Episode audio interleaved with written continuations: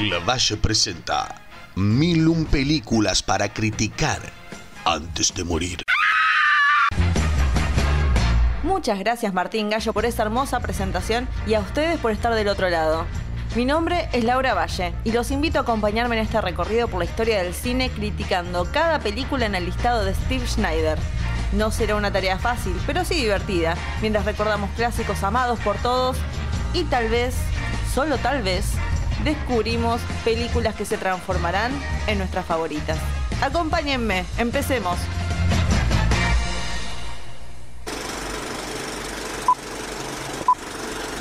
If I had to lie, steal, cheat, or kill, as God is my witness, I'll never be hungry again.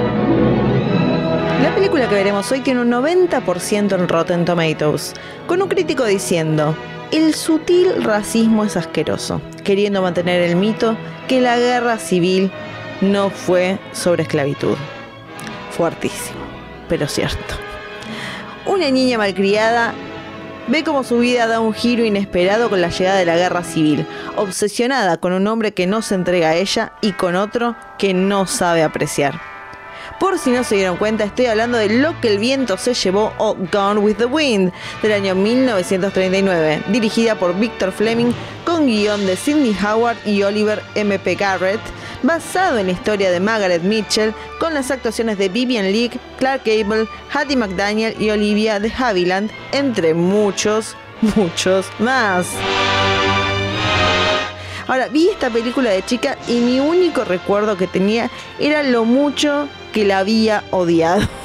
Me la pasaba diciendo, no sé qué le ven a lo que el viento se llevó, es una mierda. O tal vez no lo decía así porque era muy joven, pero me parecía como que está hiper mega recontra sobrevalorada. Ni siquiera pensaba en el racismo ni nada de eso, me parecía como que esto era. Especialmente una escena de la que, bueno, voy a hablar más tarde porque no empecemos de una con los spoilers de una película que tiene casi 100 años, pero no importa, no empecemos todavía. El otro día, hace, ah, no, hace mucho, la pasé en el cable, haciendo tiempo, y recién empezaba esas cosas que se dan milagrosamente. Y la tomé como una señal y dije, voy a empezar a ver esta película, porque en algún momento la voy a tener que hablar en el podcast. Y debo decir dos cosas. Era más entretenida de lo que pensaba y también mucho más racista. Creo que ahora de grande digo, wow, cuánto racismo que hay acá. Por Dios, es muy fuerte. Ya desde el principio, cuando hablan de la época, porque empieza la película y tienen, bueno, obviamente la leyenda de lo que hay que leer, eh, que te hacen como un repaso. Eh, hablan de esa época como la época dorada. O más que nada mostrar cómo los sirvientes. Esa fue la parte que yo dije, bueno, ya, bueno, al principio sí, cuando dicen, ay, esta era la época dorada. No, no era la época dorada de un carajo, pero bueno, está bien.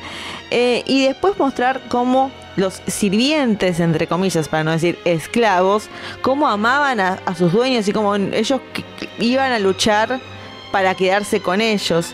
Pero dice, puede ser que haya algún par que, bueno, como Samuel L. Jackson en, en Django, eh, que amaba a DiCaprio, pero hay que decir, le están pintando de una manera que tal vez, tal vez no, no era la realidad.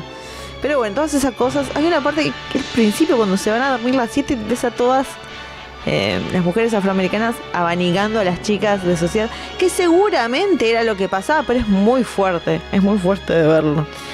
Igual me estoy adelantando, porque hay que empezar con la historia. Yo estoy yendo directo para la controversia que se centra en el personaje de Scarlett O'Hara, que es una chica muy bien, que no quiere pensar en la guerra, quiere chusmear nada más. Y le tiene unas ganas tremendas a lo que vendría a ser su primo Ashley. Pero Ashley, aunque le gusta Scarlett, se va a casar con una mina que es lo opuesto a ella, una chica buena y apacible y, muy delicada que es Melanie. Y a este trío se suma en realidad eh, Red, interpretado por Clark Gable, que no es fanático ni del norte ni del sur, sino por el donde va la guita, ahí va. Lo que está bien, eso es entendible. En cuanto a estos personajes se conocen, se desata la guerra. O sea, empieza la película, van como esta especie de fiesta, se presenta ahí el, el trío de Clark Gable, Vivian Leigh y el personaje de Ashley, que no me acuerdo el nombre del actor, mil disculpas. Y enseguida empieza la guerra, ahí mismo. Y todos los del sur eh, se ofrecen desesperadamente para ir a luchar. Y es ahí casi inmediatamente que vemos cómo esto va a afectar a Scarlett, a su familia y al pueblo en realidad cuando claramente la guerra la está ganando el norte, como pasa su a ella quedar pobre, su familia también, y tener que rebuscándoselas, casándose con un tipo para manejar su negocio. Bueno, Scarlett se casa tres veces en la película. La primera, el marido se le muere enseguida, después el que agarra, que en realidad quería estar con la hermana y ella le empieza a manejar el negocio. Y todo este tiempo ella añora estar con Ashley, aunque Ashley formó ya familia con Melanie. ¿Qué debo decir? Oh, eh, el personaje Melanie, si yo estuviera enamorada de un tipo y está con esa mina, yo también estaría un poco enojada con la vida y diría, con esta, que no tiene ni un poco de gracia en su ser. Pero bueno, es buena y siempre la quería a Scarlett, así que era una buena mina, pero no tiene ningún tipo de gracia. Pero al mismo tiempo, aunque Scarlett está añorando por allí, también hay esta especie de dinámica con el personaje de Red que es como una especie de amistad, que se odian, que se tienen ganas.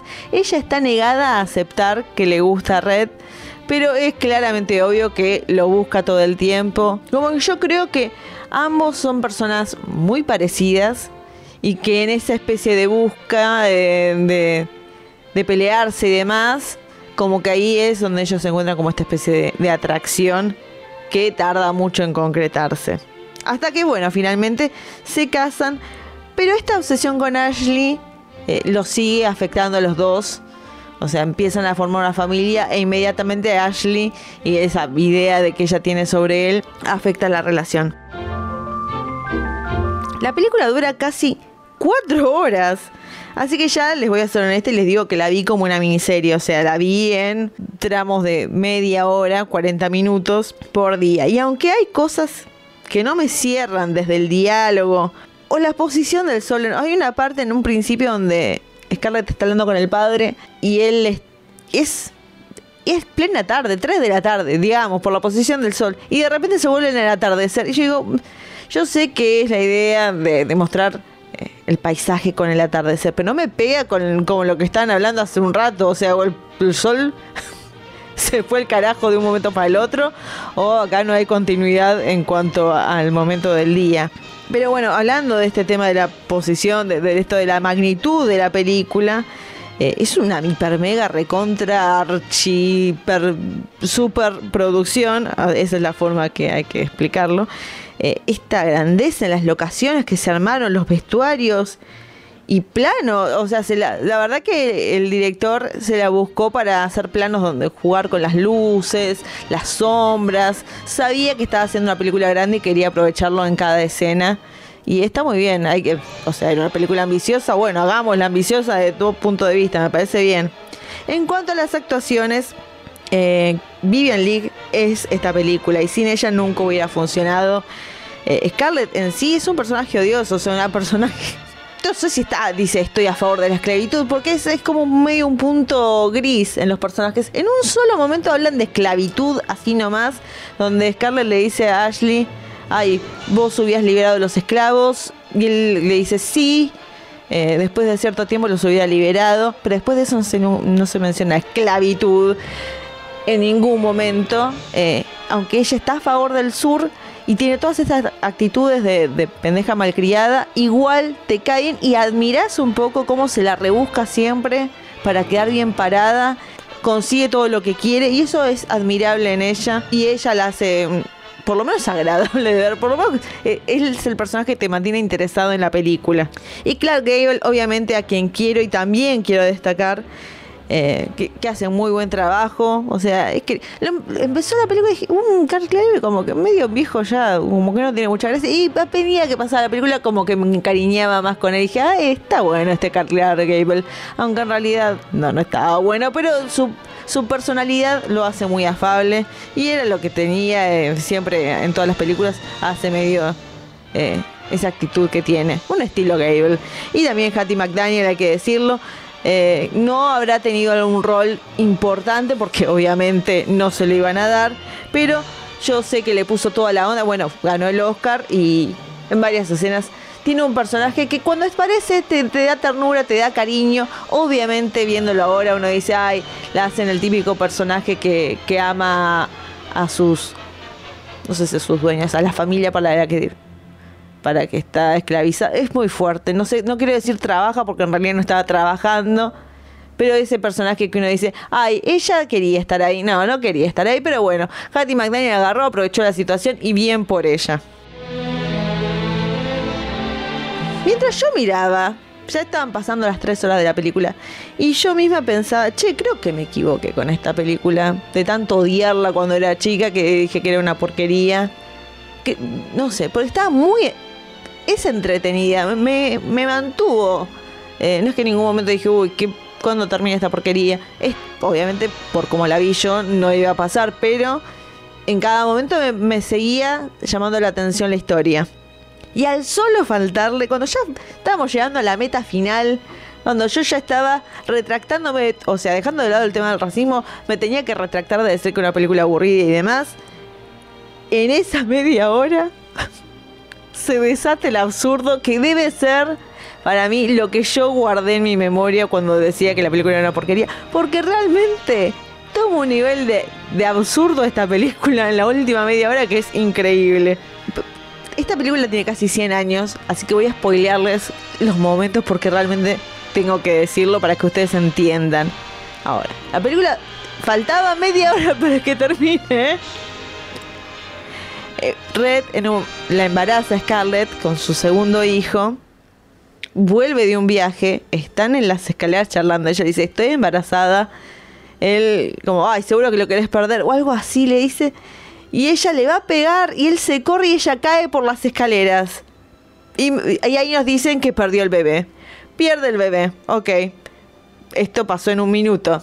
Están charlando de que van a querer retomar la relación.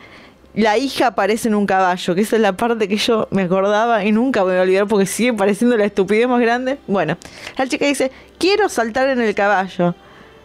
No, no deberías, no deberías. Se va con el caballo y Scarlett ahí agarra y dice, ay, como murió papá. Se para y vemos como la nena quiere saltar con el caballo. Y es muy gracioso, porque el caballo, no sé, salta y vemos como la nena sale disparada y se muere. Yo sé que suena feo que me cause tanta gracia, pero es muy... Para hacer algo tan trágico como la muerte de una nena que muere a los dos minutos que, se que Carlos había perdido el bebé y cómo muere, es muy gracioso. Después, esto ya pasaron cinco minutos. Bueno, Red que no quiere hacer el velorio para la nena, que esa es como la parte trágica. Llega Melanie, que está embarazada. Y dice, ay, esto me pone muy mal. Bueno, se reúne con Red y cuando sale de la habitación dice, no me siento bien, se desmaya. Se, muere el bebé de Melanie. Tercera muerte en 20 minutos. Y sabemos que Melanie ahora se está muriendo. y cuando ya estamos llegando al final, se murieron como tres criaturas. Se está por morir Melanie. Cuando muere Melanie, Ashley se pone mal y dice yo que la amaba tanto. Y ahí Scarlett empieza a hablar en voz alta. Como que transcurre todos sus pensamientos en ese momento. Ay, entonces vos querías a Melanie. Y yo tanto que me obsesionaba con vos. Y realmente no te quiero. Yo no quiero dar. Yo no estoy criticando la actuación de Vivian Leigh para nada. Estoy criticando al guionista y al director que agarraron y dijeron esto se tiene que decir en voz alta y no podemos dejar que la actriz lo exprese en sus emociones. Pero bueno, esto es lo que pasa en los últimos 20 minutos de película. Si no les parece que es absurdo y risible, bueno, entonces les va a parecer maravillosa la película. Pero para mí, un poco que me la cagó. Y ahí me acordé de todo. Para una película de 4 horas, el final se me hace apurado. Porque tuvieron 4 horas para hacer todo esto. Y uno agarra y dice, ¿dónde estuvo el error? Yo creo que en parte es el guionista, porque est- esto es una adaptación de una novela, el guionista que quiso meter todo, o el director que le dijo, metamos todo, y también desde el punto de vista de, edición, no sé si tanto, porque tal vez no había tanto para cortar. Yo creo que el problema fue del guionista y del director nuevamente en agarrar y querer meter todo al mismo tiempo, o decir, bueno, si vamos a tratar dos situaciones tan trágicas, ah, tres situaciones tan trágicas como la muerte de las criaturas, hagámoslos en un interino, puede ser que se mueran todos en una seguidilla en 20 minutos y ya lo mandamos al final. Ahí es qué damos prioridad y qué tenemos que sacar. Tal vez una escena de Scarlett casándose o cuando va al... No sé, hay un montón de cosas que tal vez podrían haberse sacado. Podrían darle menos tiempo eh, para hacer eso. Digo porque realmente a pesar de todo el racismo que hay acá, hay una película que, está bien hecha. Es una pena que se haya distribuido tan mal eh, las historias como y lo, lo absurdo del final, hay que decirlo. Ahora, retomando el tema del racismo, es fuerte y en su momento también, eh, y la iban a censurar por completo por todo este tema, pero también creo que es necesario que esté, que es más, yo lo estuve viendo en el streaming de HBO Max y te aparece un mensaje al, final, al principio, en realidad, donde te dice, no estamos de acuerdo con el mensaje que es esta película, pero bueno, es una pieza histórica no solo del cine, sino también porque hay mucha gente que, que, vivió la guerra desde un punto de vista del sur y un punto de vista, un punto de vista del norte. Y el cine, al ser un lenguaje visual donde la gente se comunica a través de eso, creo que es inevitable que en un mundo donde estamos eh, a favor de la democracia y la, expresión, que ambas partes muestren su visión de los hechos. Yo no estoy de acuerdo con la gente del sur, creo que la gran mayoría estamos en contra pero hay mucha gente que vivió la guerra desde ese punto de vista. Es más, hay una escena donde muestran toda la gente que se murió y, y cómo lloran las familias. Y yo me imagino pobres familias que perdieron a, a sus familiares, pero bueno, es una situación complicada. Ahora, lo que yo no estoy de acuerdo es el hecho de que ambos bandos blancos eh, tuvieron la oportunidad de dar su visión de los hechos y el pueblo afroamericano recién ahora está pudiendo hacerlo y eso sí que es algo que no estoy de acuerdo para nada. Pero sí debo decir que, bueno, cada uno tiene derecho a expresarse. Hay películas que vamos a seguir viendo en el listado que van a ser controversiales, van a venir en algún momento. Pero debemos verlas como piezas de algo que pasó y algo que no queremos que se repita, que esperemos nunca pase. Pero bueno, para eso está lo que el viento se llevó, que dejando de lado el punto de vista que pueda tener, se nota que es una hiper mega producción de Hollywood que resulta más entretenida de lo que recordaba. Se mantiene como un clásico de por su nivel histórico también, más que nada, eh, por la gran actuación de Vivian League. Y bueno, y si quieren reírse un rato la última media hora, es, una joyita. Es una joyita este clásico que para mí sí debe estar en el listado. Y obviamente vamos a tener eh, la controversia siempre, pero lo mejor de esto es hablarlo y no ocultarlo como un secreto que nunca pasó. Eso es lo peor. Así que vean lo que el viento se llevó y que se abra la conversación y siempre con una risa al final porque la verdad que es muy gracioso la última parte. Datos de color. Vivian Leigh odiaba besar a Clark Gable un técnico de la película se decía que él, porque tenía dentadura postiza, como que tenía mal aliento. Qué feo decir eso de un hombre que ya falleció, ¿no? Pero bueno, lo voy a decir. Eh, un técnico de la película dijo que Gable en realidad se comía un ajo antes de besarla. Por eso pasaba lo que pasaba. Este Gable era un jodido. Un besito desde más allá. La inspiración para el título de la película, lo que el viento se llevó, viene del poema Sinara de Ernest Dawson. Y bueno, una película que tiene cuatro horas de material, eh, cuatro horas de película final. Tenían 88 horas de material filmado. Yo me imagino pobre el editor. Eh, realmente no lo voy a criticar porque todo lo que tuvo que trabajar es increíble. Así que, bueno, pero quedó en la historia, así que bien por él. Películas para recomendar. Ahora, estoy pensando, ¿qué hago? ¿Recomiendo una película sobre la esclavitud? Pero la verdad es que no vi tantas. Y la gran mayoría están en el listado. Así que dije, ¿por qué? Ya que estuve hablando un poco de que está muy mal que la gente afroamericana no haya tenido la oportunidad de contar su versión de los hechos durante tantos años. Me pareció interesante recomendar una película actual y muy innovadora del señor Woods Riley que se llama Sorry to Bother You del año 2018 con la Keith Steinfeld y Tessa Thompson. Esta es como una versión actual de la esclavitud posible. Es fascinante. Es, se toma llega al absurdo de lo que el viento se llevó, pero a propósito, porque realmente la última media hora es muy bizarra. Pero realmente, eh, si quieren ver algo innovador y completamente lo opuesto a lo que el viento se llevó, no se me ocurre nada mejor que oh, recomendarles Sorry to Bother You. Realmente véanla.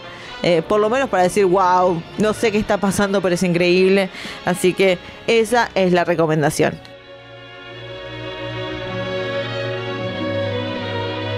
Y así terminamos con la película número 103 del listado.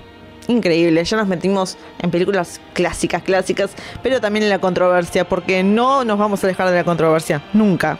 Vayan a ver lo que el viento se llevó, véanlo como una miniserie, la van a pasar bomba, va a ser entretenido.